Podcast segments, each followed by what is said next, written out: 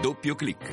Microfono aperto sui fatti di ieri e di oggi per andare nel futuro con la memoria del passato.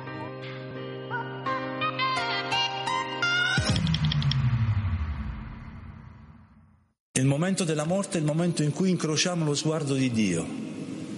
Gigi ha già visto Dio.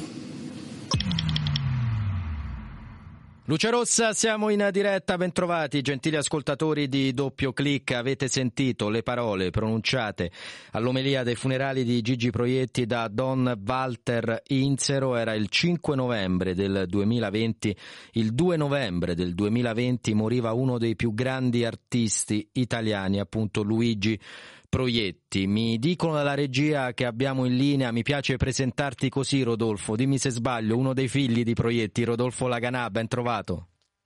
Beh, grazie, grazie, puoi presentarmi benissimo, più di un figlio, di più, quindi va benissimo, tranquillo proprio. Rodolfo, con te racconteremo parte della vita di Gigi Proietti che è parte anche della tua vita, ma prima ascoltiamo insieme la scheda introduttiva della nostra Silvia Giovarrosa. 2 novembre 1940, 2 novembre 2020. Con un ultimo colpo di scena si chiude il sipario sulla vita di uno dei più grandi attori italiani di tutti i tempi, Luigi Proietti. Nato nel cuore di Roma, zona via Giulia, a pochi metri di distanza dalla casa dove nacque Ettore Petrolini, una coincidenza quasi profetica. Gastone è una satira efferrata al bell'attore. Gastone, son del cinema il padrone. La famiglia, la scuola, la parrocchia sono i luoghi dove Luigi si forma e rivela la sua innata inclinazione per la rappresentazione scenica e la musica. È però all'università che si svela la sua passione per il teatro, mondo al quale appartiene e che gli calza come un guanto. Io me ne vo. Scusate. Non può essa aspettarmi? Il raggio della luna, ecco, viene a chiamare. Tra i suoi insegnanti alla Sapienza c'è l'artista Giancarlo Cobelli, con il quale debutta nel 1963 al Teatro Flaiano nello spettacolo Il Can Can degli Italiani, per il quale compone musiche originali.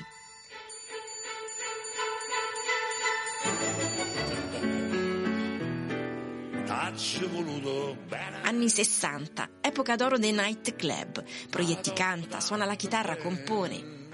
Diventa un'eccellenza.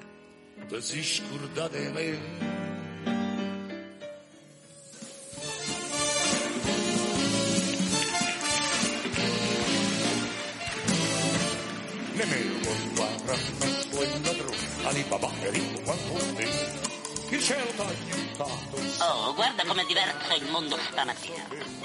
Perbacco, perbacco. Guarda che bel castello. Ti amo, ti amo. Ti amo. Ti amo, ti amo, ti amo. Rocky, Gatto Silvestro, il genio della lampada, anche nel doppiaggio Gigi Proietti non perde un colpo. Nello scantenato di via Clide Turba, in Prati, prende vita uno degli esperimenti più riusciti del teatro d'avanguardia italiano, il 101, il luogo dove Gigi Proietti, insieme ad Antonio Calenda e a teatranti come Jenny Gazzolo, Piera degli Espositi, Paila, Pavese, giocano e sperimentano sull'esempio delle grandi avanguardie storiche europee.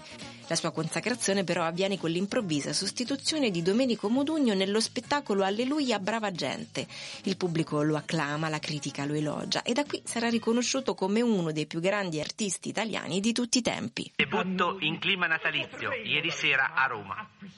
Alleluia brava gente, la nuova commedia musicale di Garinei e Giovannini. Accanto a Renato Rasce, il protagonista, doveva esserci Modugno.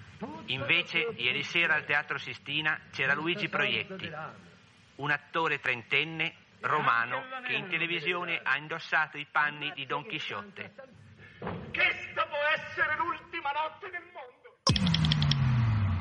E grazie davvero a Silvia Giovarrosa per questa perla che ci ha donato per questa puntata di doppio clic dove vogliamo ricordare i tre anni dalla morte dell'indimenticato Gigi Proietti. Grazie anche in regia a Gabriele Di Domenico. Siamo in collegamento diretto con Rodolfo Laganà, attore, comico, regista teatrale. Rodolfo, Intanto se vuoi commentare anche tu questo ricordo in parole, in musica che abbiamo realizzato. Beh, avete fatto una presentazione straordinaria, avete detto tutto, quindi secondo me ogni cosa da aggiungere è inutile. È un grandissimo attore a tutti i livelli, come avete giustamente descritto, quindi posso solo aggiungere la mia gratitudine a Gigi per tutto quello che mi ha dato e tutto quello che mi ha insegnato. Rodolfo, vuoi raccontarci come vi siete conosciuti con Gigi Proietti? Che anno era? So che c'è anche un aneddoto particolare, un provino, tu avevi capito fino a un certo punto come stesse andando il provino stesso, poi la storia insomma ci dice che è andata molto bene. Sì, in realtà io feci questo provino per, perché io ero andato al Teatro Brancaccio per prendere dei biglietti per uno spettacolo proprio di Gigi, che era la commedia musicale di Gaetanaccio, un capolavoro assoluto. E mi accorsi che c'erano dei ragazzi in fila. Allora, incuriosito, mi sono avvicinato e ho detto: Ma, ma che state a fare? Stiamo facendo la fila perché Proietti fa una scuola di recitazione. E io non so perché l'ho fatto, anzi lo so, forse perché non c'avevo niente da fare. Mi sono messo in fila pure io e ho fatto la domanda per laboratorio. Mi hanno preso e, e da lì la mia vita è cambiata, insomma, è stata un'esperienza irripetibile, inimmaginabile soprattutto. Qual è il ciak o il momento, l'aneddoto a cui sei più legato, ammesso che ce ne sia uno solo, ma quello che vuoi condividere con chi è all'ascolto? Ma guarda, io ho talmente tante cose con Gigi che abbiamo avevamo un rapporto proprio di, di fratellanza, ci volevamo molto bene. Ti posso raccontare un aneddoto proprio nel, nella fase iniziale, in una lezione che faceva lui nel laboratorio, un giorno si provava una scena di Giulietta e Romeo e Gigi disse chi vuole fare Romeo? Io alzai la mano e mentre l'alzavo me ne sono pentito, dico ma perché l'ho fatto? E Gigi mi guarda e mi fa ma chi tu? Ma se sei una cozza. Ecco, da lì è iniziato tra noi un rapporto incredibile di, di affetto, di complicità, di ironia, di divertimento. Rodolfo Laganà, torniamo indietro di tre anni appunto ai funerali di Gigi Proietti, ascoltiamo una parte dell'omelia di Don Walter Inzero. Gigi è stato un uomo mite, un uomo paziente, un uomo per nulla litigioso né vendicativo, non era polemico, un uomo colto, raffinato,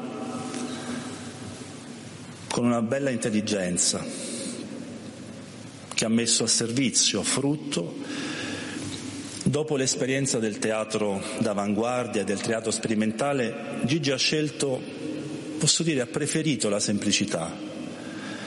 Il pubblico lo ha amato e lo ama e tante sono le manifestazioni di affetto che sono arrivate un po' come un'onda di amore no? che ha travolto la famiglia in questi giorni perché Gigi ha saputo raccontare l'umanità, l'umanità che osservava con tenerezza e con una leggerezza, ma direi anche con un profondo affetto. È stato un grande artista e conosciamo bene quello che ci ha donato e che lascia anche alle future generazioni. Rodolfo Laganà, un'onda d'amore, diceva Don Walter, ma Proietti come si trovava con quest'onda? Restava a galla, a volte era travolto, provava ancora emozione pur avendo decenni di esperienza? Sì, Gigi ha sempre provato emozione, ogni sera che entrava in scena era un'emozione nuova, come fosse la prima volta. Questa onda d'amore è, è vera, è pura, perché Gigi è stato sempre uno molto generoso, disponibile nei confronti degli altri, quando poteva aiutare ha sempre aiutato, quindi è giusto che gli venga riconosciuto questo grande affetto che aveva la gente perché quando è morto Gigi è come se si fosse staccata un pezzo di Roma a ognuno di noi, per cui insomma cosa, cosa ti dico, è un uomo amato, uno straordinario artista, uno un poeta, tante sono le definizioni che si possono dare a Gigi. E oltretutto generoso, amante del teatro, amante di Roma. E ricordiamo che Gigi ha, ha tirato su dei teatri che erano morti, che erano sepolti, è riuscito con la sua forza, con la sua tigna a, a riportarli sempre all'apice infatti il suo ultimo capolavoro è stato proprio il Globe Theater che è un teatro che ci invidiano credo tutte le città e spero che questa cosa possa continuare perché era un suo sogno che ha portato avanti con tanti sacrifici sia lui, Carlotta, Susanna, insomma tutta la famiglia. All'indomani della morte abbiamo sentito qui a Radio Vaticana l'allora sindaco eh, di Roma, quando appunto Gigi Proietti ebbe l'intuizione di costruire quel teatro nel cuore di Villa Borghese, ovvero Walter Veltroni, e Veltroni ci ha raccontato di come Proietti, insomma, espresse quello che era un desiderio. E Veltroni disse sì. beh non facciamo che resti un desiderio facciamolo davvero. Proietti disse come? quasi incredulo. Eh. e poi si riuscì, si riuscì a fare quel teatro. Rodolfo resta con noi perché ascoltiamo ancora un estratto dell'omelia di Don Walter Inzero dove lui sottolinea come Proietti è stato un attore un artista popolare. La sua vocazione profonda è stata quella di trasmettere l'arte della recitazione condividere non solo un talento, ma mettere a disposizione anche l'esperienza, come può fare un padre. Lui non amava l'espressione maestro, no? diceva ai suoi collaboratori, gli piaceva più, io sono il principale, perché maestro, forse anche un po' un termine abusato, Gigi aveva un rapporto speciale col suo pubblico e ha tuttora, perché questo affetto e l'amore non finisce, no? i suoi spettacoli si vedeva quasi questo flusso di affetto, di amore che lui trasmetteva e riceveva. È uno spettacolo che poteva durare un'ora e mezza, due ore, poi si dilungava, no? Perché era un dialogo di amore. E questo il pubblico lo percepiva, si sentiva riconosciuto nei personaggi che interpretava e si rivedeva anche nelle fragilità che lui metteva in ridicolo, metteva in risalto. È stato un artista popolare, mi ha colpito, mi sono ricordato che una volta, perdonatemi questo inciso personale, Gigi quando vi dicevo ha scelto la semplicità, ha voluto essere un artista popolare, quando era anche rischioso, perché si poteva esporre all'incomprensione e all'immaginazione un po' no? di chi ha una visione invece un po' più elitaria.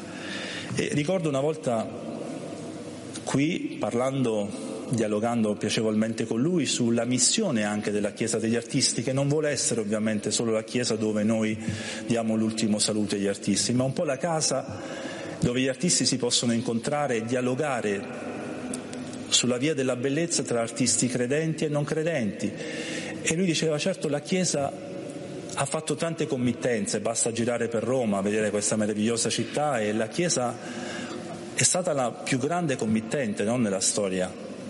E diceva la Chiesa deve continuare a fare arte. Sì, con questa prospettiva, un'arte popolare, cioè un'arte, concedetemi, di alto livello per tutti, non per l'intelligenza, per l'elite.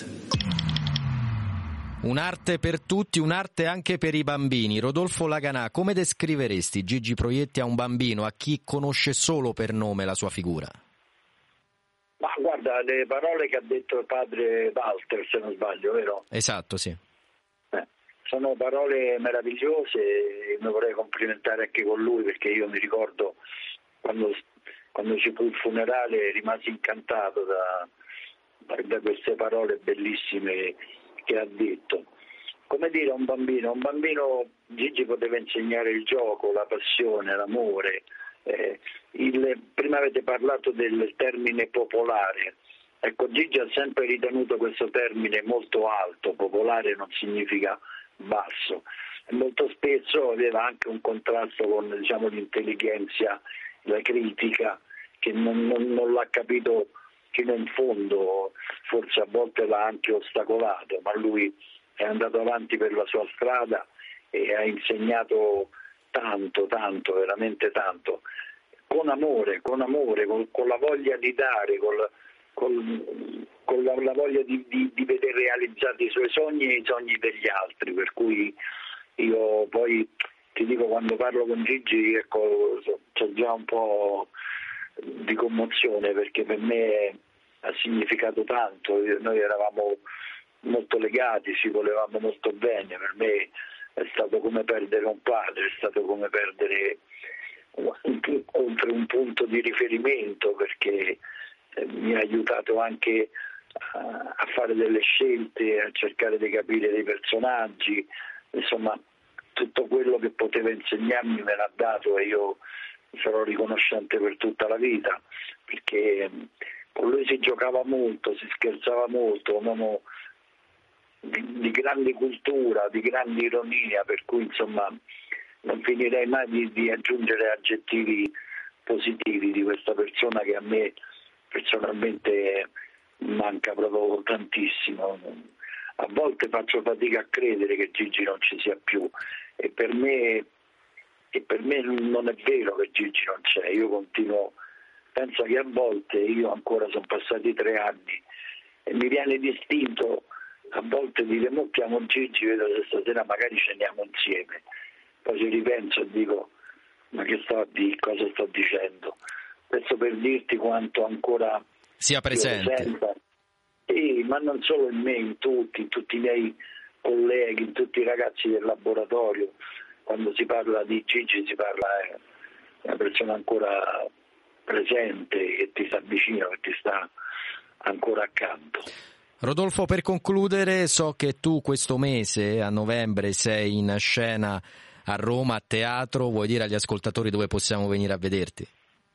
Guarda, io continuo con la mia cosa che è il raccordo anulare World Tour, quindi faccio, sono diversi teatri a Roma, debutterò il 17 al Teatro dell'Audaci, poi sarò al 7 Off, poi sarò al Teatro Ciac sulla Cassia e oltretutto eh, sta uscendo un disco nuovo che uscirà in questi giorni e che quindi insomma sono in un vortice di cose molto, molto belle, molto piacevoli.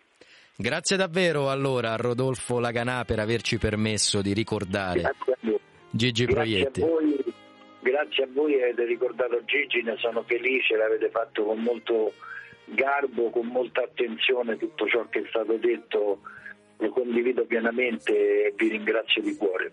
Grazie a te davvero, di cuore, a risentirci. Ciao ciao, grazie a tutti. E termina qui la puntata dedicata ai tre anni dalla morte di Gigi Proietti. Ringrazio ancora Silvia Giovarrosa, grazie anche a Daniele eh, Giorgi e poi in uh, regia al tecnico del suono quest'oggi Gabriele Di Domenico. Da Andrea De Angelis è tutto. Ci salutiamo con un brano di Gigi Proietti che ci ricorda come l'amore non sia mai un'abitudine e ricordiamo anche che se c'è un motivo per lamentarsi ce ne sono sempre almeno due per non farlo. Ciao! e lasciarci ed è per questo che non ci lasciamo mai. È che tu sai farmi ridere, riesci a farmi credere che non sai andare avanti, avanti senza me. Non è per abitudine che sto a chiamarti sempre, non è per solitudine che sono sempre qua e che sto bene io sto bene solamente insieme a te.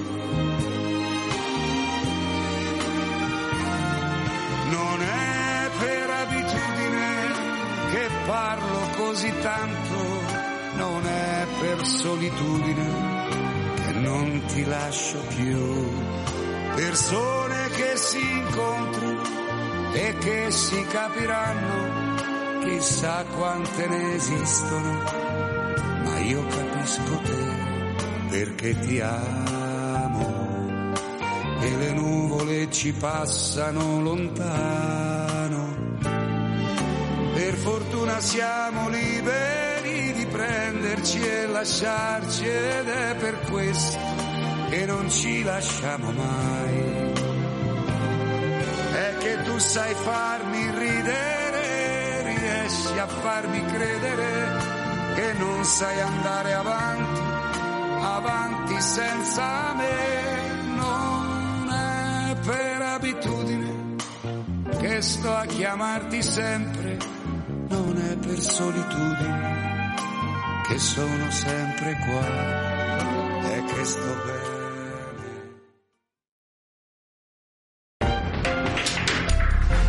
Le ore 13 torna l'informazione della Radio Vaticana in studio Giancarlo Lavella. Le meraviglie fioriscono dalle differenze, non dall'uniformità, così il Papa e i cappellani e responsabili della pastorale universitaria.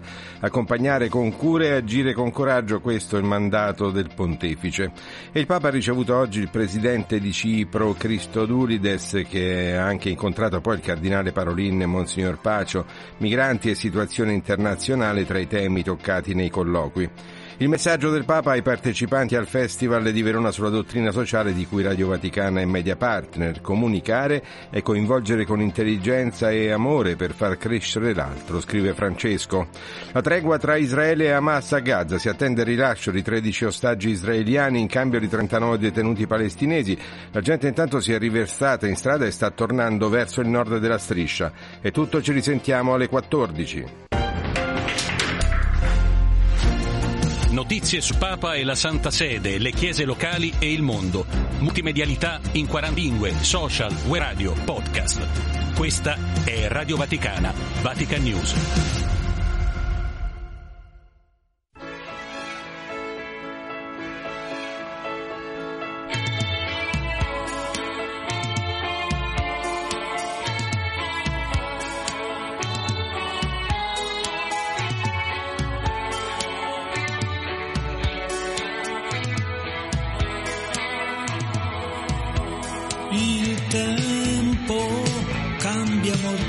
Cose nella vita, il senso, le amicizie, le opinioni, che voglia di cambiare che c'è in me.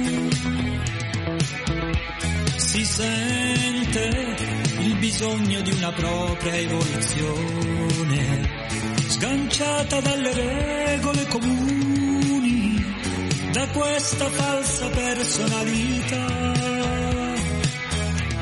Segnali di vita nei cortili e nelle case all'imbrunire, le luci fanno ricordare le meccaniche celesti.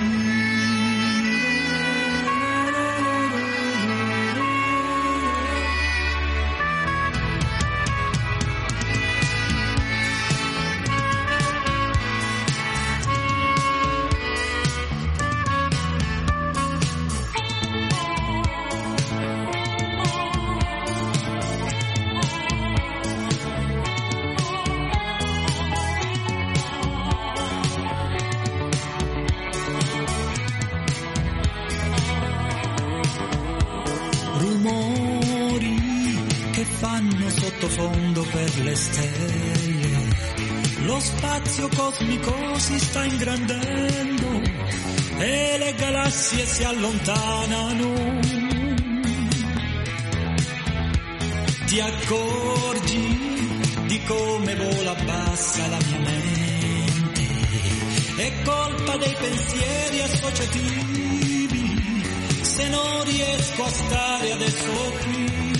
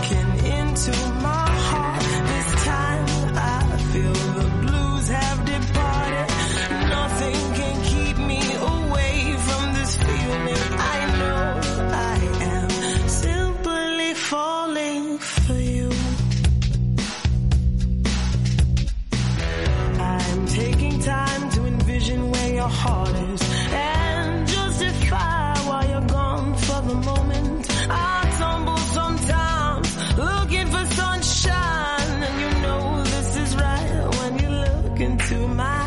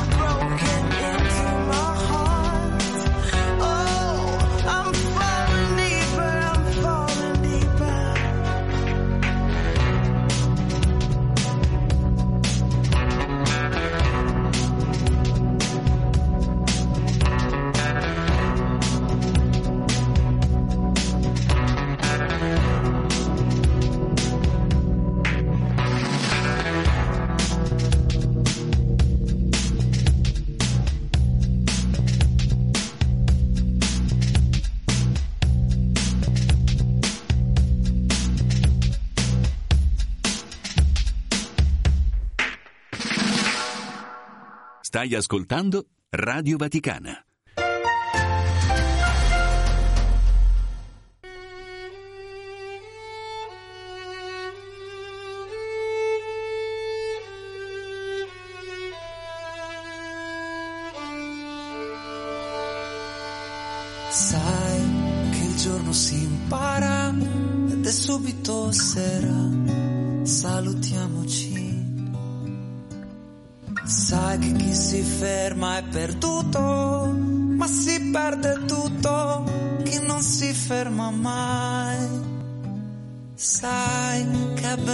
certezza, ma spesso con solo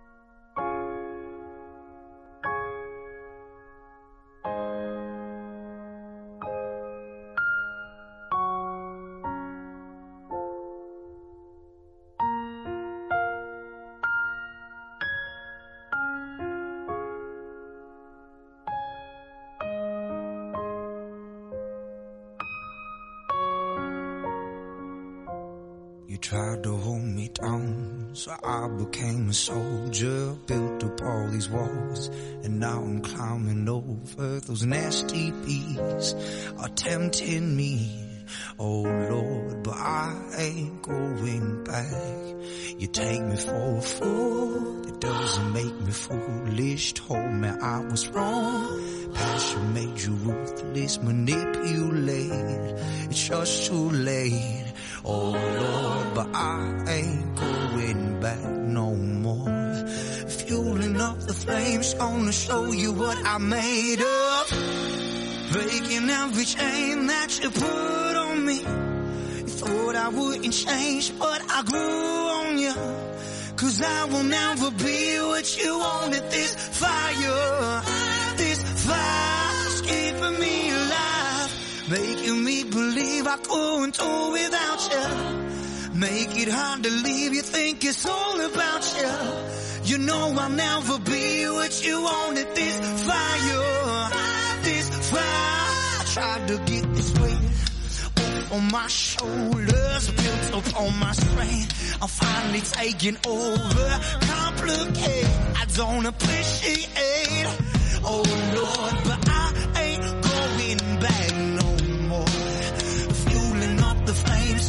Oh,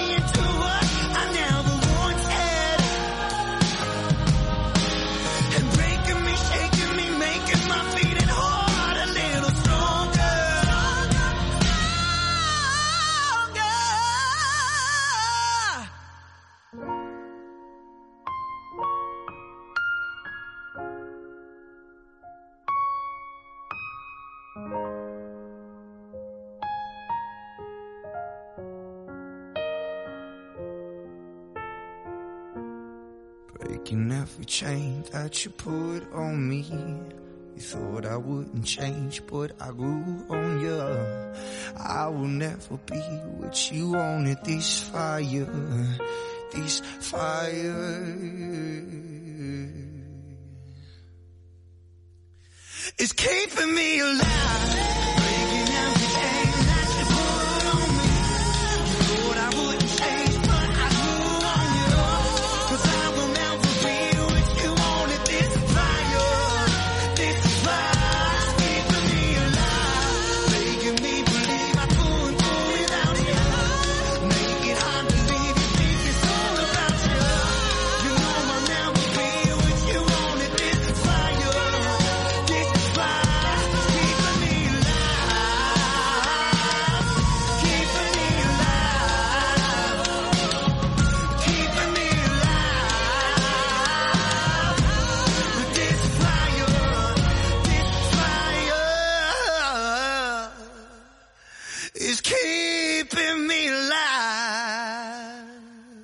A Roma città. Ascolta il canale italiano di Radio Vaticana su 103.8 FM.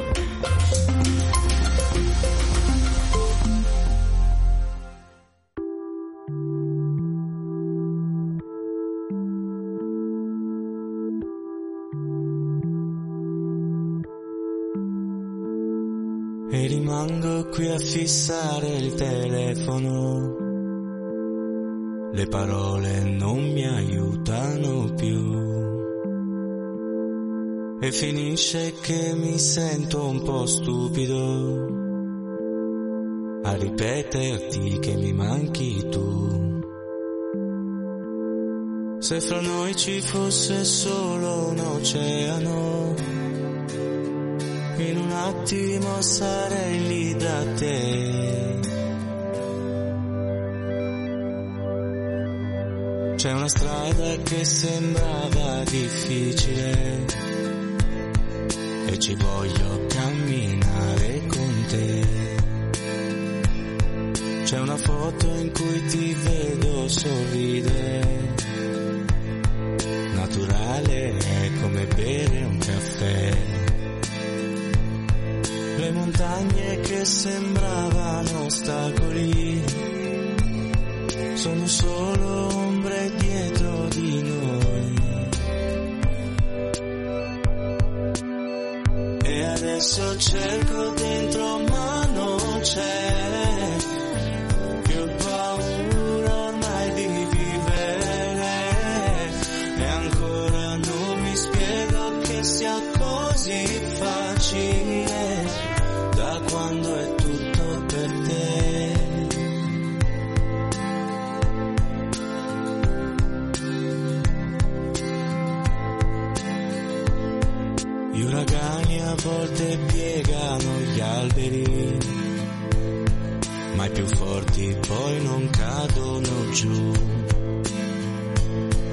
se vuoi sapere ho detto ai miei diavoli che stavolta io non li sento più. Quello che succede sopra le nuvole non è sempre fuori dalla realtà. E adesso cerco dentro ma non c'è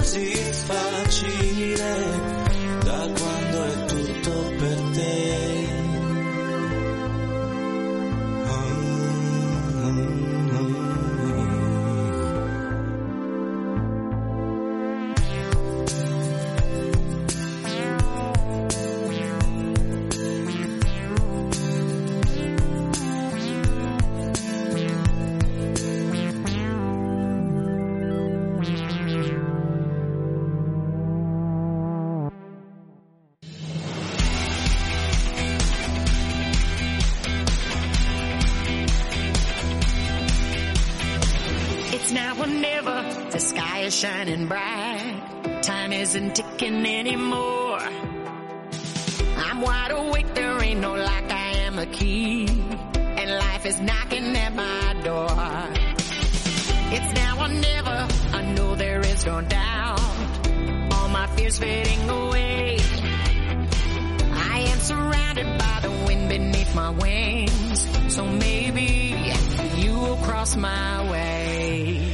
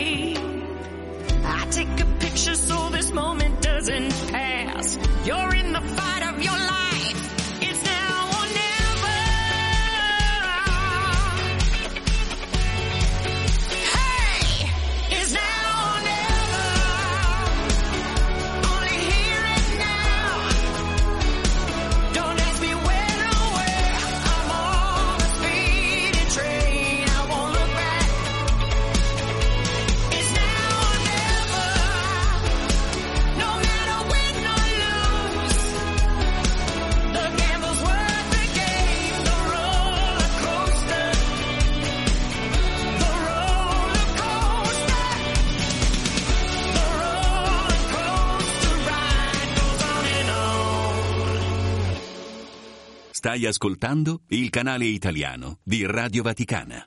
Avrai sorrisi sul tuo viso come ad agosto grilli e stelle, storie fotografate dentro un album rilegato in pelle, tuoni di aerei supersonici che fanno alzare la testa e il buio all'alba che si fa d'argento la finestra, avrai un telefono vicino che vuol dire già aspettare, schiuma di cavalloni pazzi che si inseguono nel mare e pantaloni bianchi da tirare fuori che è già estate, un treno per l'America senza fermare.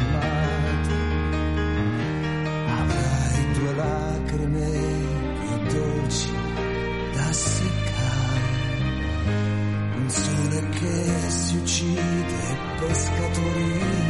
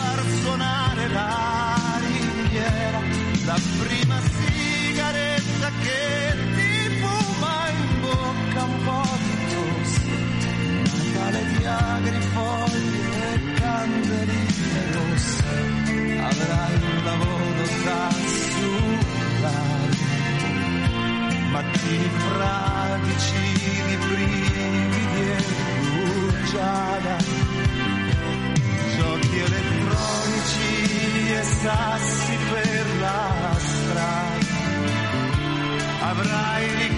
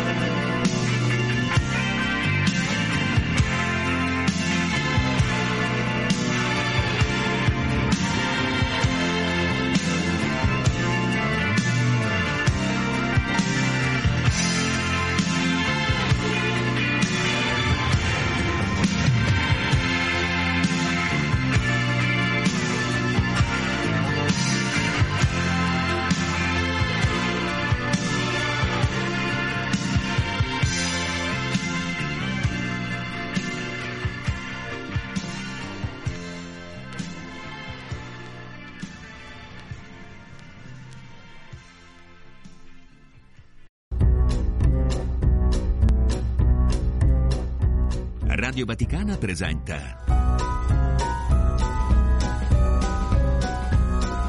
Indovina chi viene a pranzo. Un programma di Lucas Duran, Mara Miceli, Monia Parente e Rosario Tronnolone. In onda tutti i giorni alle 13.30.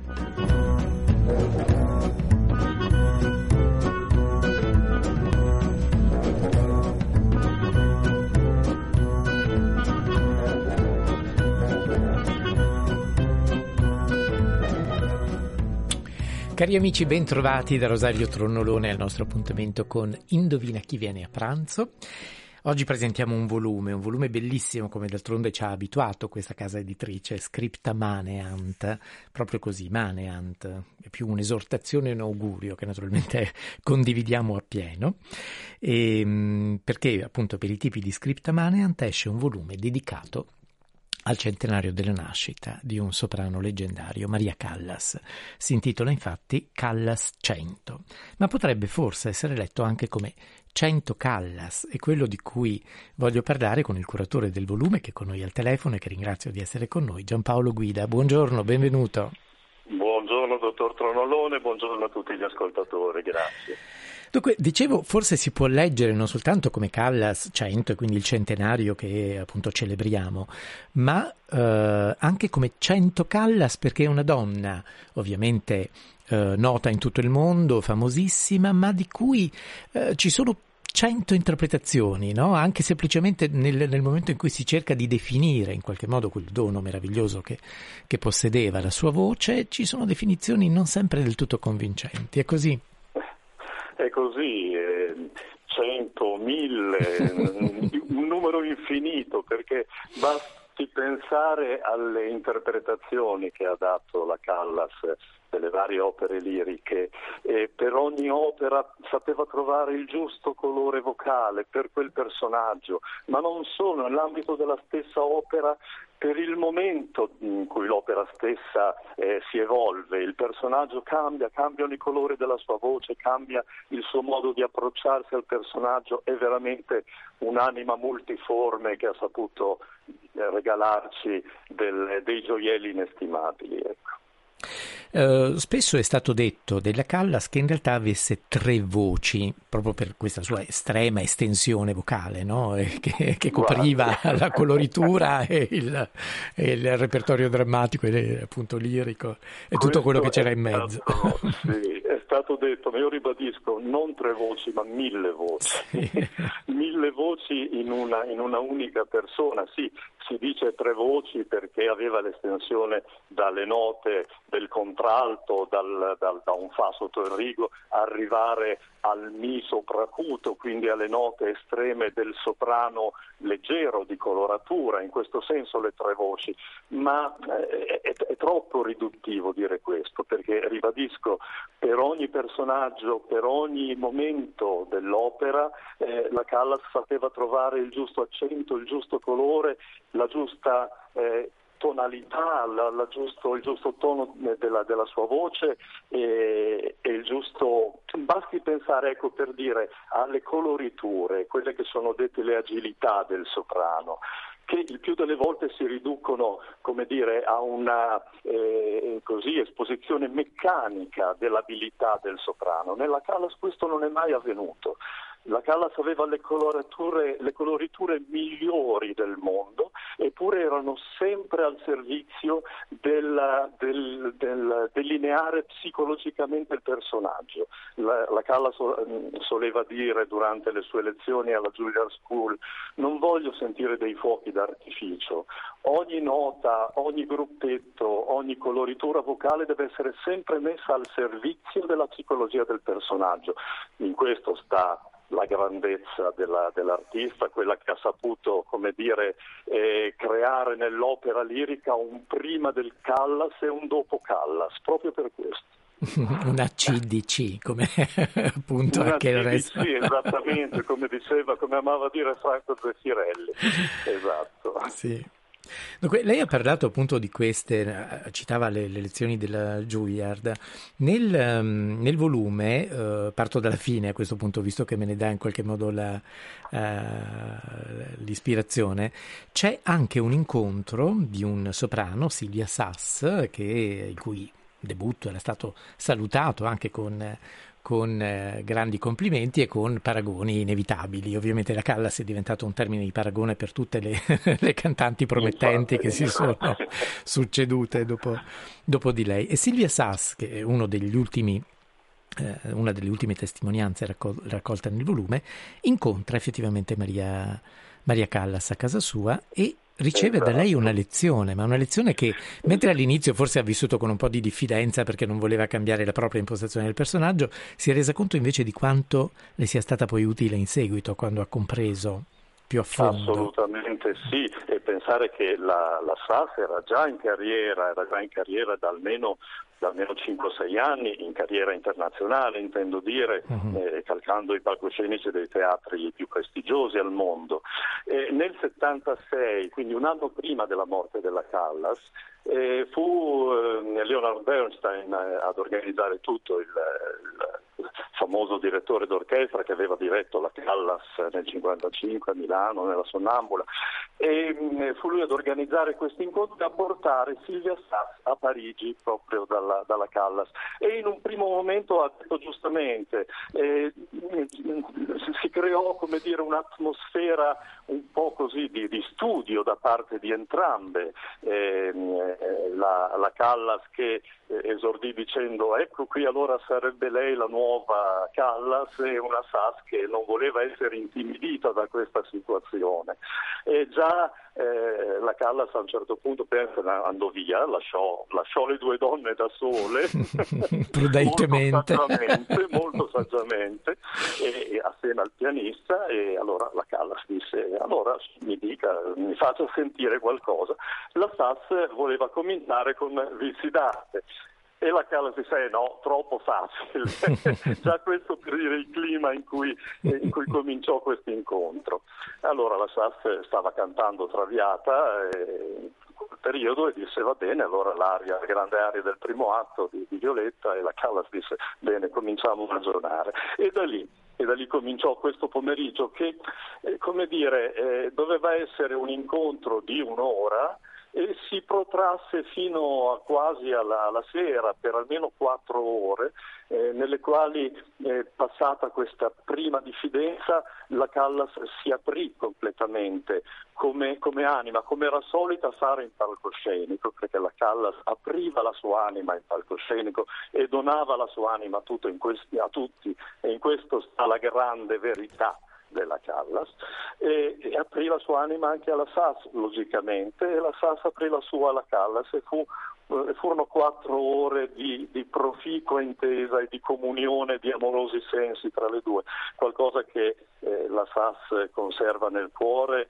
e, e nello scritto che ha donato a questo, a questo nostro volume, a questo mi lasci dire bel volume, eh, tra- ehm, trasuda tutta la, la, dire, la- la generosità di questo incontro e la gioia eh, comunicata ad entrambe eh, da questo incontro. Purtroppo non è stato possibile, perché non c'è più, eh, eh, ricevere la testimonianza di Montserrat Caballé, che ebbe una, una- una situazione analoga quando dovete debuttare in norma all'inizio degli anni 70, penso bene di andare dalla Callas e anche lì si trattò di eh, alcuni pomeriggi di trasmissione di scienza del canto, anzi, come diceva Verdi, con la parola- una parola più bella, di sapienza del canto, questa trasmissione da una all'altra è qualcosa di meraviglioso.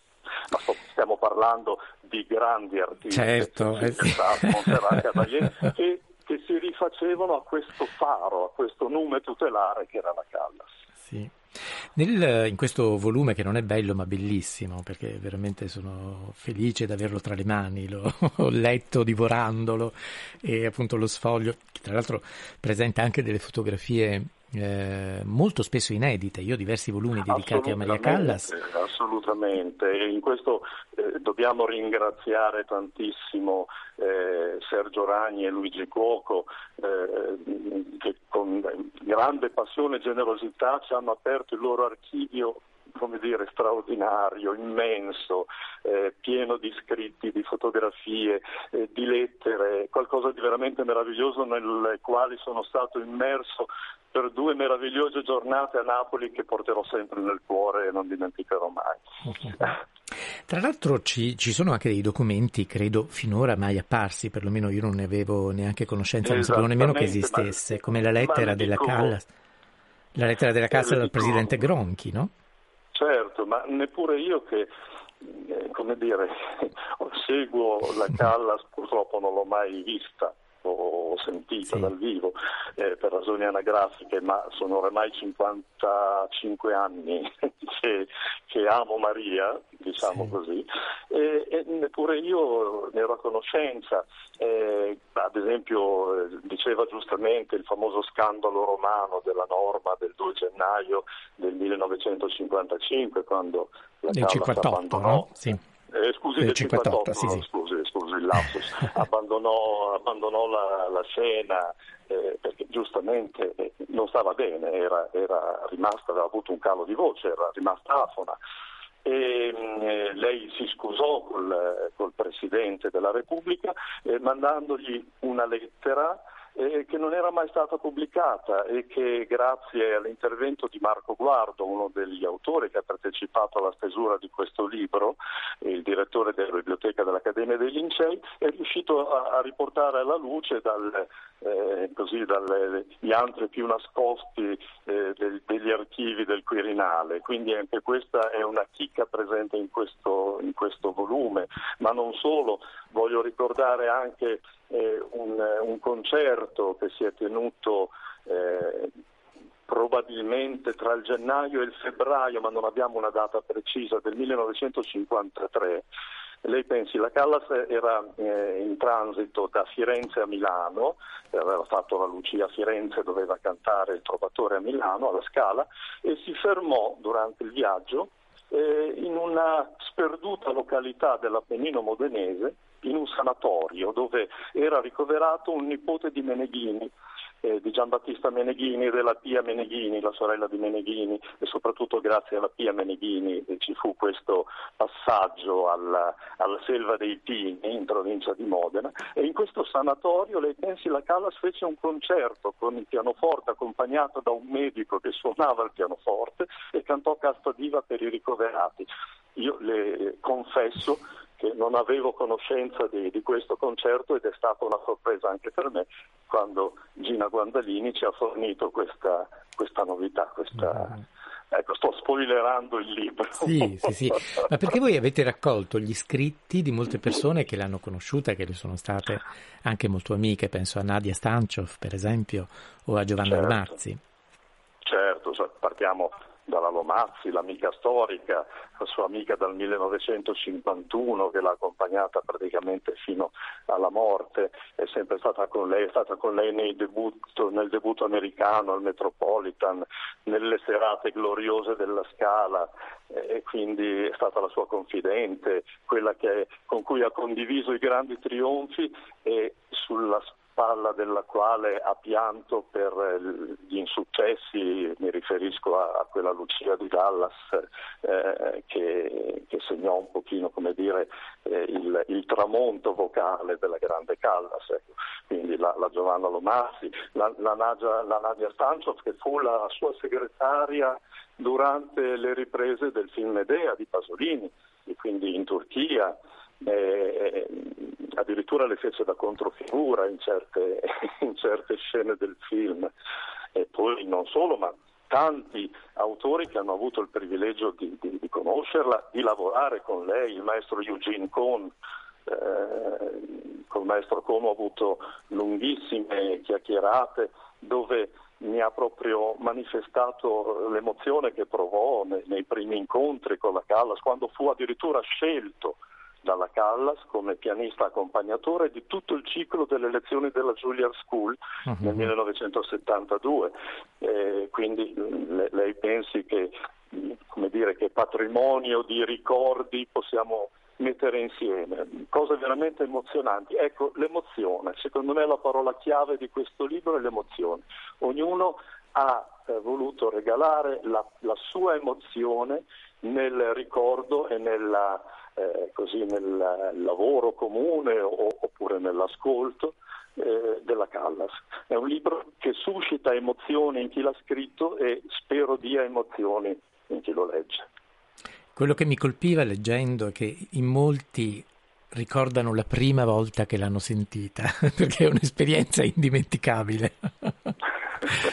è, qualcosa di inaspettato in qualche modo, no? è, è qualcosa che veramente sorprende il dono che, che possedeva, anche se lo si ascolta solo su un disco. Certo, viene fuori anche dal disco. Lei provi a immaginarsi cosa doveva essere eh, vederla sulla scena, certo, vederla certo. sulla scena, ma qualcuno negli anni 50 ha scritto secondo me un, la, la, più bella recensione che si possa fare a un artista, perché le parole sono queste. Maria Callas sapeva eh, dipingere nel cielo, scolpire anzi scusi, sapeva scolpire nel cielo nero della platea ogni sera la dolorosa storia di un'anima. È qualcosa che più emozionante di così non so, non so cosa dire. Veramente. Cosa si possa scrivere? E questo riusciva a fare Maria, incideva l'aria quale, eh, alla quale prestava la sua voce. Sì. Questo è qualcosa che è di pochi grandi artisti, credo. Certo, eh. certo.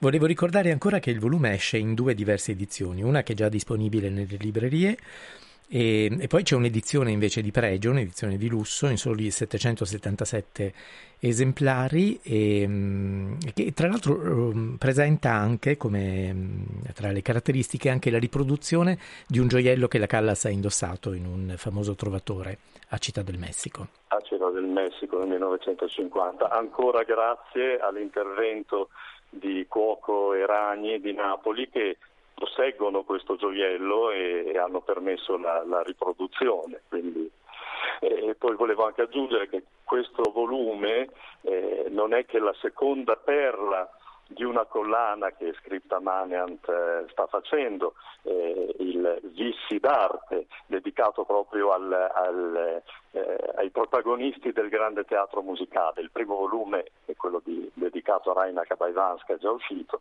questo è il secondo dedicato alla Callas, ne seguiranno altri e quindi un grande applauso alla casa editrice scritta Maneant che, che fa sì che attraverso gli scritti rimangano le emozioni che l'arte suscita. Ecco. Grazie, grazie allora Giampaolo Guida ad essere stato in nostra compagnia. Gi- Giampaolo Guida, lo ricordiamo, è il curatore appunto di questo volume Callas 100. Grazie di essere stato con noi e di aver ricordato con noi la Callas. Adesso se resta all'ascolto del- della trasmissione ascoltiamo la voce della Callas perché non si può parlarne senza poi sentirne anche naturalmente Eh, la, eh.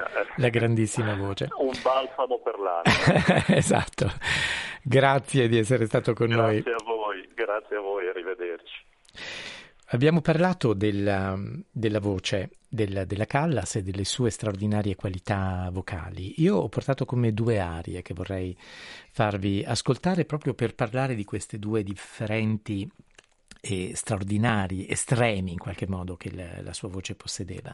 Intanto un'aria della Lacmé di Meyerbeer con eh, un'aria in cui c'è tutto il ehm, tutta la ehm, scusate di Nora di Meyerbeer scusatemi il cui titolo è Ombra leggera in cui c'è tutta l'agilità appunto del- della Callas e la sua estrema eh, capacità appunto di usare anche le coloriture di cui parlavamo con eh, Giampaolo Guida. Ascoltiamola dunque in Ombra leggera è una eh, registrazione del 1954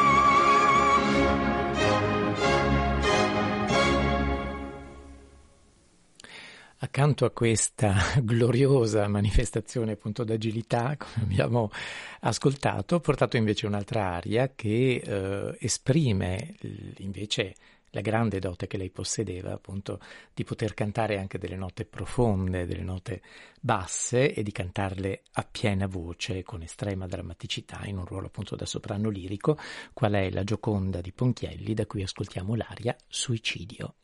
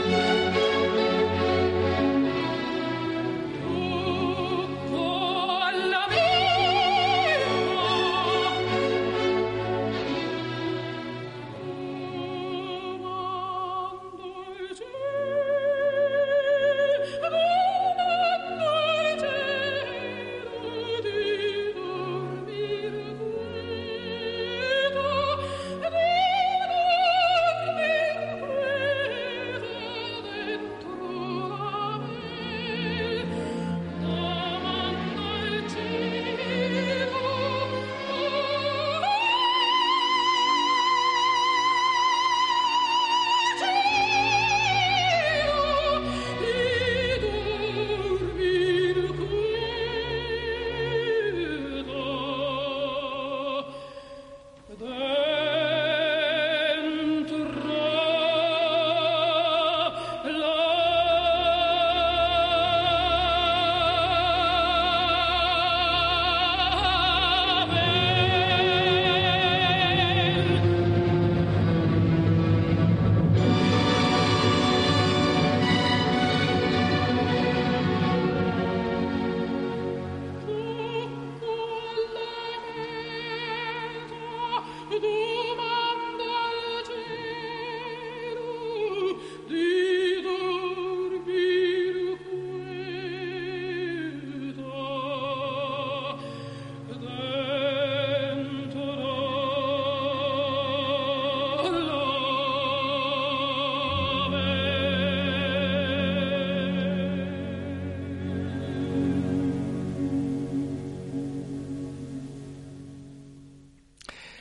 Era un omaggio a Maria Callas, come quello che la casa editrice Scripta Maneant ci offre con il volume Callas 100. Grazie di essere stati con noi, ci ritroviamo fra una decina di minuti circa. Laudetur Jesus Christus.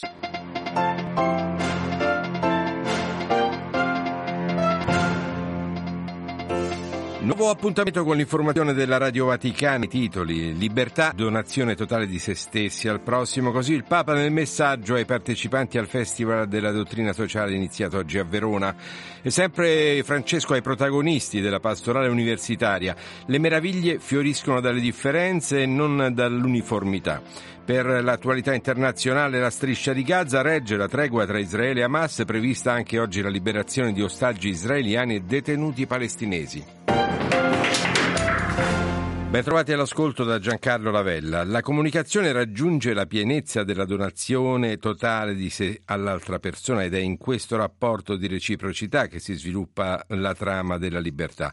A ribadirlo è il Papa in un messaggio rivolto agli organizzatori e ai partecipanti alla tredicesima edizione del Festival della Dottrina Sociale, iniziato oggi a Verona.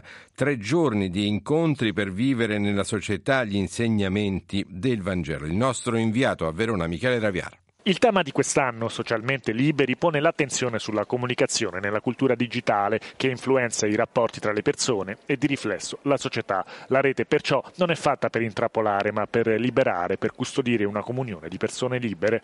La Chiesa stessa, scrive il Papa, è una rete tessuta dalla comunione eucaristica dove l'unione non si fonda sui like ma sulla verità, sull'amen con cui ognuno aderisce al corpo di Cristo accogliendo gli altri. Rispetto alla velocità informativa che provoca voracità relazionale, continua il pontefice, l'amen è infatti una sorta di provocazione ad andare oltre l'appiattimento culturale per dare pienezza al linguaggio nel rispetto di ogni persona. Nessuno sia promotore di una comunicazione dello scarto attraverso la diffusione di messaggi di odio e la distorsione della realtà in rete, quindi l'auspicio del Papa. Quando comunicava, lo stesso Gesù donava se stesso all'altra persona prendendosi cura di lui. Nel fare questo Gesù non è da solo, ma chiede collaborazione. Questa è la libertà a cui il discepolo è chiamato, quella di chi si coinvolge con intelligenza e amore per far crescere l'altro. In ambito educativo, quando non si rischia, non c'è fecondità e le meraviglie con i giovani fioriscono dalle differenze, non dall'uniformità. Sono alcuni dei passaggi del discorso rivolto stamani in Vaticano da Francesco a cappellani responsabili della pastorale universitaria. Ce ne parla Paolo Ondarza. Spigoloso, tagliente, urtante come a volte è la realtà. Il poliedro è così. Francesco torna a soffermarsi su questo solido geometrico per ricordare al mondo della formazione che alla base della bellezza c'è la complessità. Da qui l'appello ad accogliere i giovani nella loro unicità, con luci ed ombre. Quando si accompagnano i giovani con la vicinanza e quando si prega per loro, fioriscono delle meraviglie. Ma non fioriscono dall'uniformità, no, fioriscono proprio dalle differenze che la loro ricchezza. La pastorale universitaria inoltre è chiamata, secondo il pontefice, ad avere coraggio per gettare ponti sui baratri della paura e dell'indecisione che inibiscono l'azione e alimentano il disimpegno. Il peggio di un educatore è non rischiare. Quando non si rischia non c'è fecondità. Questa è una regola. Ancora Papa, nella ricostruzione rispettare la persona e la natura. Oggi in udienza il pontefice ha rivolto queste parole ad una rappresentanza delle popolazioni del centro Italia colpite dai terremoti del 2016 e del 2017. Francesco ha espresso vicinanza ai parenti delle vittime e ha ribadito la necessità di porre l'attenzione su sostenibilità, natura e cambiamenti climatici. Ed ora l'attualità internazionale saranno rilasciati alle 17 ora italiana i primi 13 ostaggi israeliani che si trovano nelle mani di Hamas nella striscia di Gaza. Anche l'amministrazione penitenziaria israeliana ha avviato il processo di liberazione di 39 prigionieri palestinesi che non si sono macchiati del reato di omicidio e che dovrebbero essere rilasciati come parte del cessate il fuoco negoziato con Hamas in vigore nella striscia. Il servizio di Stefano Lescinski. La tregua tra Israele e Hamas nella striscia di Gaza è entrata in vigore questa mattina all'alba e dovrebbe portare al rilascio di 13 ostaggi israeliani nel pomeriggio. Il cessate il fuoco dovrebbe avere una durata di quattro giorni è la prima pausa umanitaria di questa guerra arrivata ormai al 49 giorno, con i combattimenti che sono proseguiti ancora nella notte, fulcro delle operazioni militari, l'ospedale indonesiano dove sono ancora in cura 200 pazienti e dove una donna sarebbe stata uccisa. Da stamane anche Hamas ha confermato la completa cessazione delle attività militari e rilascerà in tutto tutto una cinquantina di ostaggi, in cambio di un totale di 150 palestinesi prigionieri. I 13 israeliani rapiti, che saranno liberati oggi, varcheranno il valico di Rafah al confine con l'Egitto e poi saranno trasferiti in aereo in Israele, mentre i detenuti palestinesi verranno trasferiti al checkpoint di Beitunia in Cisgiordania. Intanto è arrivata la conferma che quattro camion di carburante e quattro di gas per uso domestico sono entrati questa mattina dal valico di Rafah tra Egitto e Gaza per la popolazione civile della striscia. E la tregua tra Israele e Hamas potrebbe essere un momento favorevole ad avviare il dialogo sulla possibile convivenza tra due popoli. Ne è convinto padre Ibrahim Faltas del Patriarcato di Gerusalemme dei Latini. Olivier Bonella lo ha intervistato. Questo è il momento buono per fare la pace tra palestinesi e israeliani e che la comunità internazionale deve lavorare adesso perché questo è il momento veramente opportuno di finire questo problema tra palestinesi e israeliani da più di 70 anni e così possono vivere in pace palestinesi e israeliani. Bisogna fare una pace giusta la guerra in Ucraina, la Russia ha dichiarato di aver distrutto 16 droni nel sud del paese e sulla penisola di Crimea annessa da Mosca nel 2014. Le forze di Kiev intanto dalla loro sono impegnate a far fronte agli attacchi russi nell'oblast di Kherson, eh, attacchi che hanno ucciso tre persone e ne hanno ferite 11, tra cui tre bambini, oltre ad aver danneggiato la biblioteca. Ci spostiamo in Africa, nel Sudan devastato dalla guerra civile si segnalano massacri nella regione del Darfur.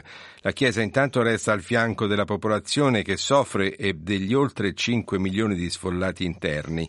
Marco Guerra ha raccolto la testimonianza di padre Lorenzo, missionario che si è rifugiato con la sua comunità a Port Sudan. Parto dalla chiesa dove mi trovavo io prima a Khartoum, che è stata colpita, abbiamo avuto un incendio nella sacrestia, questa è stata un po' la molla che ci ha fatto abbandonare la struttura e muoverci altrove. In tante altre zone del Sudan, Darfur incluso, i sacerdoti hanno dovuto abbandonare le strutture che sono state attaccate, ma come sono state attaccate tantissime abitazioni, case, strutture governative, ospedali, Ecco, come continua la Chiesa con la sua azione pastorale e la sua azione umanitaria? La Chiesa fa entrambe le cose e dove può in varie zone del Sudan si continuano le attività di celebrazioni eucaristiche a livello di catechesi, a livello anche appunto dicevo umanitario in una situazione disparata come quella che sta vivendo il Sudan, la Chiesa per loro comunque rimane un grande punto di riferimento. Quanto bisogno di Vangelo c'è in Sudan oggi? Tantissimo. Insistere sull'educazione per evitare violenze sulle donne, così il cardinale Parolin a margine di un convegno su Papa Luciani alla Gregoriana, rispondendo alle domande dei giornalisti alla vigilia della manifestazione di domani a Roma contro i femminicidi. E parliamo di ambiente. Il futuro del pianeta è in cima all'agenda internazionale in vista della conferenza sul clima COP28 di Dubai la prossima settimana con la presenza del Papa. Un appuntamento cruciale per sviluppare un piano d'azione urgente per affrontare la crisi climatica. Stefano Lescinski ne ha parlato con Mauro Albrizio, responsabile dell'ufficio europeo di Lega Ambiente. Come ha ben sottolineato nella sua ultima esortazione apostolica Laudate Deum Papa Francesco, Dubai può e deve essere il punto di svolta. Con gli attuali impegni la traiettoria per fine secolo è del surriscaldamento del pianeta tra 2,9 e 2,5. 2,5 se vengono uh, attuati pienamente gli attuali impegni. COP28 a Dubai deve essere il punto di svolta. Può e deve essere un punto di svolta perché gli anni da, da qui al 2030 sono cruciali, altrimenti il collasso climatico che è iniziato sarà inevitabile. Qual è il ruolo della società civile? È un ruolo fondamentale, sono gli unici negoziati multilaterali dove organizzazioni non governative sono accreditate come osservatori e quindi influenzano i negoziati. Non c'è nessun negoziato multilaterale al mondo dove tra gli osservatori ci sono le organizzazioni non governative.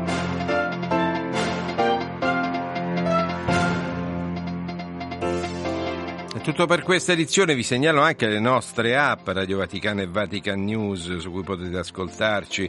Da Gabriele Di Domenico in regia, da Giancarlo Lavella, grazie per l'attenzione, un buon proseguimento di giornata. L'informazione della Radio Vaticana torna alle ore 15.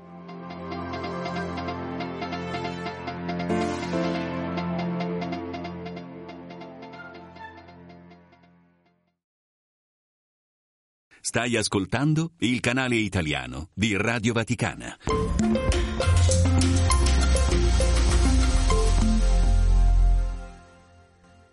Con la collaborazione di ilmeteo.it, le previsioni di domani.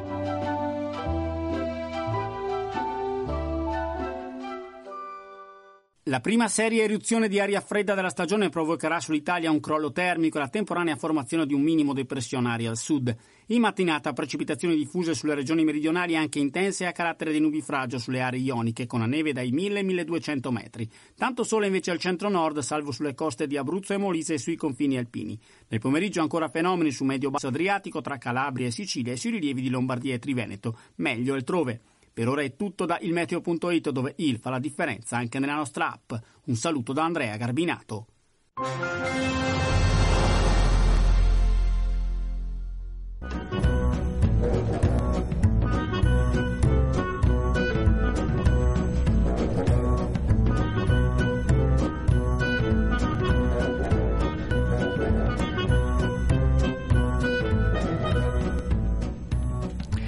Cari amici, ben ritrovati da Rosario Tronnolone al nostro appuntamento con Indovina chi viene a pranzo. E adesso è il momento di collegarci, l'abbiamo sentito anche durante il nostro radiogiornale, dobbiamo collegarci proprio con il Festival della Dottrina Sociale a Verona, dove sono per noi Andrea De Angelis e Alessandro Guarasci. Buongiorno, benvenuti ragazzi.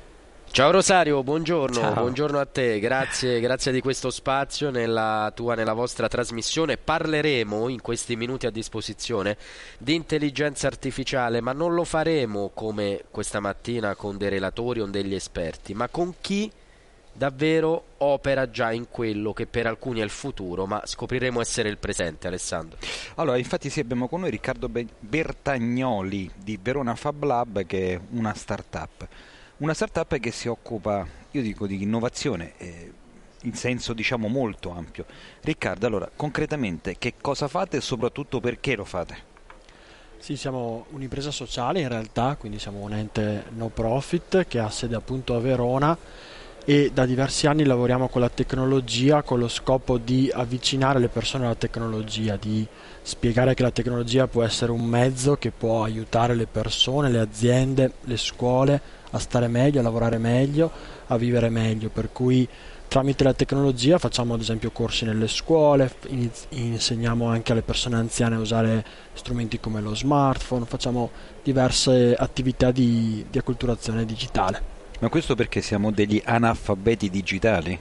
Diciamo che ormai la, la- la tecnologia è una cosa che è indispensabile per vivere, ci serve per tantissime attività e c'è ancora un grosso divario tra le persone insomma, che, che sanno usarla bene e chi invece ancora ne ha un po' paura, un po' timore, per cui magari eh, facciamo sempre l'esempio del nonno che chiede a- sempre al nipote ma come si fa lo speed, ma come si entra Mm. su, sul sportello digitale, eccetera, eccetera. Per cui crediamo invece insomma, che attraverso attività proprio rivolte alla popolazione si possa insegnare davvero a, a usare lo strumento per, per vivere meglio.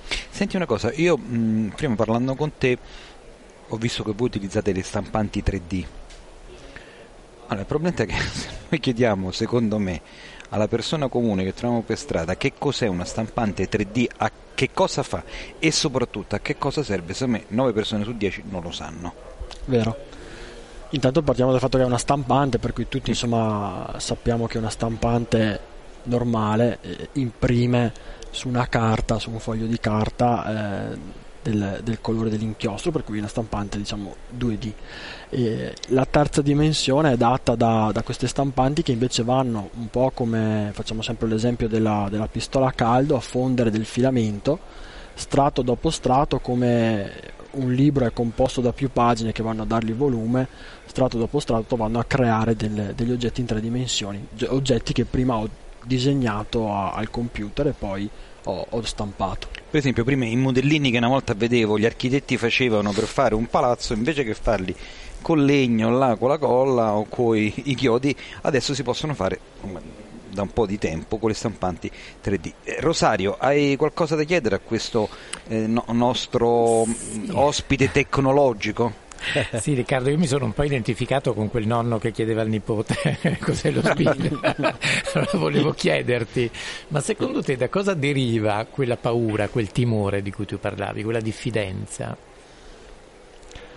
Ma eh, tutti i cambiamenti penso che nelle persone insomma, creino sempre un po' di, di- di diffidenza e, e un po' di paura al cambiamento, siamo tutti un po' che stiamo bene nella nostra comfort zone delle cose che facciamo tutti i giorni, no? per cui quando eh, prima, fino a prima andavamo allo sportello delle poste o in comune, avevamo sempre una persona con cui parlare di riferimento che ci accompagnava verso quello che dovevamo fare, ora che adesso davanti abbiamo uno strumento freddo come uno smartphone o un computer, chiaramente questo cambiamento soprattutto in, persone anziane crea insomma, questo, questo stacco. Riccardo, voglio anch'io farti una domanda, perché secondo me in alcuni settori c'è meno resistenza alla, alla tecnologia. Penso al settore del turismo. Una volta si andava nell'agenzia per prenotare un viaggio, oggi la gran parte anche de- dei nostri ascoltatori fa da sé, prenota da sé un viaggio. Perché secondo te alcuni settori, vedi turismo, riescono ad aprire in un, in un modo importante anche a livello di numeri e altri invece no? Ah, è una buona domanda sicuramente. Sicuramente adesso si cita sempre, però è vero che il Covid ha fatto dei cambiamenti in tanti settori, no? per cui ci ha obbligato a stare a casa e non poterci recare fisicamente in posti dove prenotare, quindi siamo abituati tutti a cercare delle informazioni online e, e prenotare. Sicuramente poi negli ultimi anni sono arrivati dei, dei big eh, della, della tecnologia che hanno davvero facilitato la- l'accesso a, ad esempio al settore turistico per tutti, insomma, per cui E poi si risparmia magari. Ah, esatto, quando- qualcosa- qualcosa quando- sì. Ma una domanda invece veramente rapidissima. Chi è esperto come te della, della materia è consapevole che magari tra mezzo secolo sarà indietro rispetto alle innovazioni che arriveranno? Cioè, questo timore vale anche per gli esperti o, o no? Eh sì, sicuramente. Dico mezzo secolo perché sei giovane, insomma. Siamo partiti parlando meno, di, eh. di intelligenza artificiale e effettivamente questa è per me che, che ho 33 anni è la prima tecnologia che comincia un po' a, a darmi anche dei timori, cioè perché comunque è uno strumento davvero forte, potente, che porterà grossissimi cambiamenti in tanti settori e, e sicuramente sai, è, è una delle prime tecnologie che dico "Oh, occhio perché chissà ci- dove ci porterà. Alessandro, il tempo a nostra disposizione. Rosario, se hai ancora una domanda tu andiamo a chiudere? Eh, no, no, no, direi che è stato molto esauriente e mi piace anche il suo così confessato timore. Comunque Eh sì, anche eh, non, non è male, che- eh, non è male. A volte gli esperti tendono a nascondere i timori, invece. Invece qua, il appunto, nostro ospite l'ha messo No, sul perché tavolo. il nostro ospite è consapevole del fatto che comunque la tecnologia è importante e fondamentale, però dobbiamo sempre capire come attuarla. Per esempio, prima Certo, vedevo i visori, che sia i visori per la realtà eh, diciamo aumentata e, e là vedremo quello che succederà nei prossimi anni. Ricordiamo solo in chiusura il nome della, della realtà. Riccardo Bertagnoli e siamo di Verona Fab Lab. Verona Fab Lab. Grazie dunque Grazie Riccardo. a voi dell'opportunità. Rosario, a te la linea. Ricordo Grazie. solo che saremo in diretta dalle 15.05 per altre due ore da, da Verona. A te la linea. E noi ci ritroviamo domani. Grazie di essere stati miei ospiti.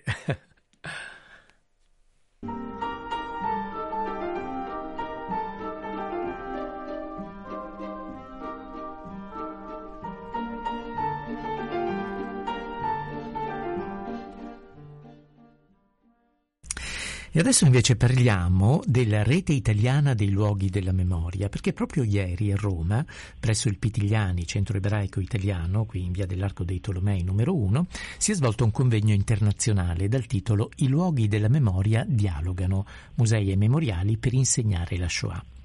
I lavori sono stati introdotti ieri mattina dalla professoressa Milena Santerini dell'Università Cattolica di Milano e vicepresidente del Memoriale della Shoah di Milano, che è con noi al telefono. Buongiorno, benvenuta. Buongiorno, buongiorno. Dunque, intanto volevo eh, capire meglio quando è nata e in che cosa consiste esattamente la rete italiana dei luoghi della memoria. Un anno fa, più o meno, abbiamo deciso di metterci in rete. Siamo sei luoghi della memoria i più importanti in Italia, naturalmente sarebbero molti di più, e, oltre al memoriale di Milano della Shoah che è nei sotterranei della stazione centrale, c'è il museo eh, dell'ebraismo italiano e della Shoah di Ferrara, eh, c'è il museo della Shoah di Roma naturalmente e c'è Trieste San Sabba, la Riviera e il campo di Fossoli e un campo del sud, un campo di concentramento di, Fos- di Ferramonti a, vicino a Tartia, vicino a Cosenza. E abbiamo pensato di metterci in rete per tanti motivi, per scambio di esperienze, per rafforzare appunto la nostra presenza, soprattutto agevolando le visite delle scuole, quindi noi vogliamo ovviamente parlare ai giovani e, ehm, ma anche per uno scopo direi anche proprio mh, di, di- di cultura della Shoah, cioè mh, volevamo evidenziare come ci sia stata una Shoah italiana, ehm, non solo per i deportati ma anche per la purtroppo per la collaborazione di tanti luoghi che hanno ehm, contribuito appunto a concentrare ebrei, deportati politici oppure che oggi eh, li ricordano. Quindi ecco una Shoah italiana una memoria viva ancora oggi, eh, abbiamo pensato appunto di, di metterci in rete e di collaborare.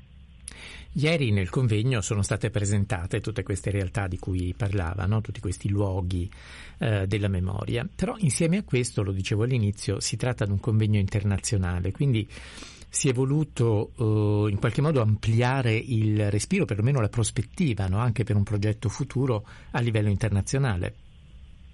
Certo, i nostri luoghi sono appunto spazi dove sono stati incarcerati appunto ebrei e deportati politici e dove però da cui sono partiti e sono partiti diremmo eh, con un'espressione piuttosto dura per ignota destinazione, cioè verso i campi di concentramento, quelli di sterminio, eh, tra cui Auschwitz eh, e, tanti altri. Ieri c'era con noi Albert Stankowski che è il direttore del Futuro, museo del ghetto di Varsavia. Dico Futuro perché ci ha presentato il progetto, perché purtroppo eh, una delle caratteristiche della Shoah è stata che fin quando è stato possibile i nazisti hanno cercato di distruggere le prove, di radere al suolo le baracche dei campi o il ghetto. Del ghetto non rimane quasi più niente. Ecco, questa dimensione internazionale, per esempio, eh, ci dice che dobbiamo ricostruire un po' una geostoria di quella che è stata la deportazione e natu- naturalmente non trascurando purtroppo i luoghi, i luoghi di arrivo, cioè appunto i campi in Polonia o in Austria o, o in altri paesi. Qual è l'importanza della, mm, dello studio della storia e quindi in questo senso ovviamente ci ricolleghiamo in maniera molto forte proprio alla memoria, intesa non nel senso più, eh, più generale, più vero del termine, proprio come facoltà umana di ricordare. Qual è l'importanza appunto del- della memoria come prevenzione perché eh, certi orrori non ricapitino? Io studio il modo di comunicare la Shoah, mh, in particolare ai giovani, già dai primi anni 90 e fin da allora sono rimasta convinta di una cosa, e cioè che storia e memoria non vanno separate mai. La storia è fondamentale perché sono i fatti, mh, sono le date, sono appunto i luoghi, i nomi e ci serve per non cadere in quel tutto indistinto che caratterizza tra l'altro il calderone della cultura su web, su internet. Ma mh, guai a insegnare soltanto le cifre o i numeri, perché abbiamo visto che lascia completamente eh, le persone sole di fronte a un impegno morale. Ecco, quindi ci, anche, ci vuole anche la memoria che in qualche modo invece coinvolge più la sfera emotiva, sono le testimonianze, sono le voci, sono le storie, ma anche la letteratura e appunto i nostri luoghi, perché entrando nei nostri luoghi si percepisce fisicamente l'impatto del che cosa voleva dire che lì donne, bambini, uomini venissero eh, incarcerati, deportati, non si capiva dove sarebbero andati a finire senza aver fatto nulla Ecco, quindi un impatto molto forte, questa è anche questa la memoria. Ecco, allora storia e memoria non possono essere mai separate.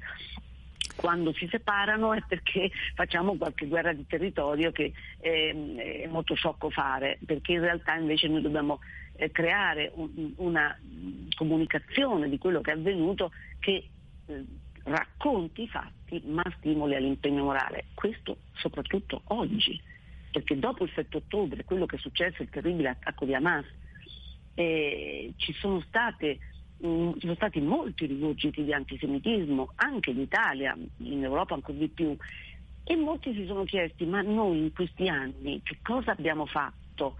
In questa memoria della Shoah, questa comunicazione, a cosa è servita? Ecco, io credo che naturalmente dobbiamo chiedercelo, ma dobbiamo continuare a farlo, proprio però a condizione che sia una memoria viva, che ci chiama a un impegno nel presente.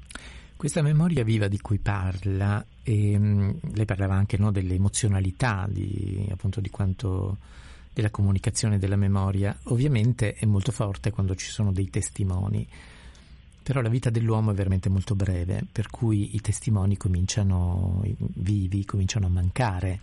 Quello che restano sono delle testimonianze. Come renderle comunque efficaci una volta che nel giro di pochi anni non c'è più chi possa raccontare con la propria voce quello che è avvenuto. Questo è stato proprio uno dei motivi che ci ha spinto a valorizzare la rete. Ci avviamo verso un'era senza testimoni. Non avremo più Liliana Fedre, Sammy le sorelle Bucci, sono rimasti gli ultimi, quelli che erano proprio bambini quasi all'epoca della mh, seconda guerra mondiale e della deportazione.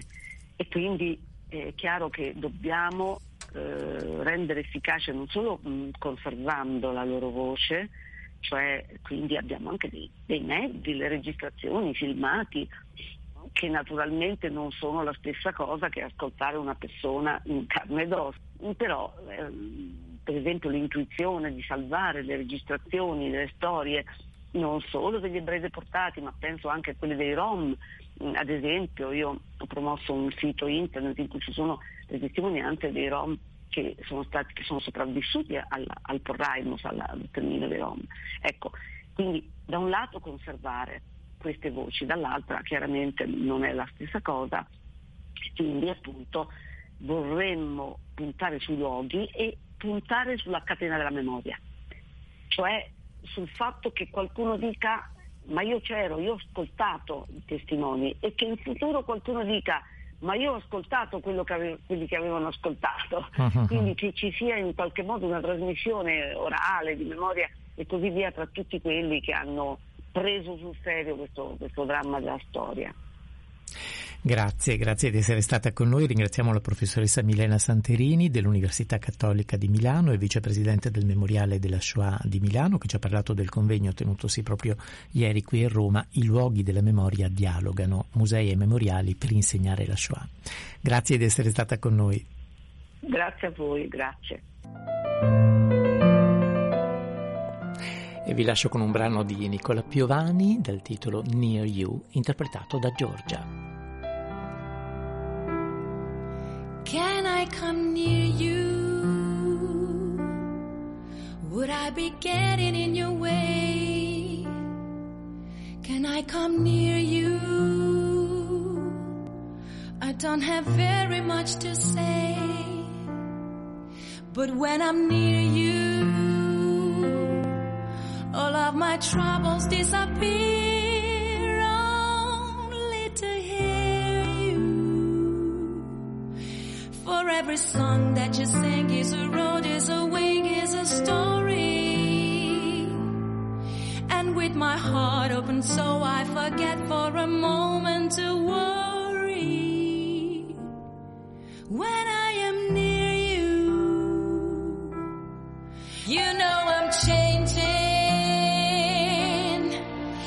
what was trouble now is free. You know I'm changing.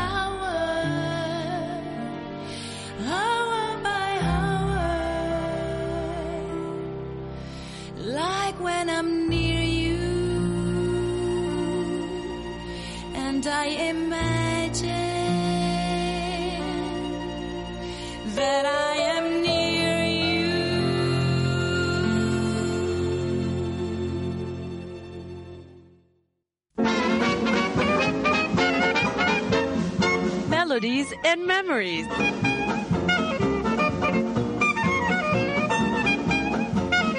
La musica di ieri e di oggi dalla discoteca personale di Meg Mason. Welcome and ben ritrovati, friends and listeners, to a Melodies and Memories feature in the company of Meg Mason. Composer percussionist Giampaolo Ascolese began playing drums at a very young age and went on to collaborate with almost every top Italian jazz musician. During the 1970s, he participated in many international jazz festivals, national and international tours, part-time national television shows about jazz, and on recordings. In 1980, he attended the Berklee College of Music in Boston, where he had opportunities to play with local musicians. Back in Italy, he joined Enrico Pieranunzi's Space Jazz Trio, with whom he toured and recorded. He also became a member of Nunzio Rotondo's quintet.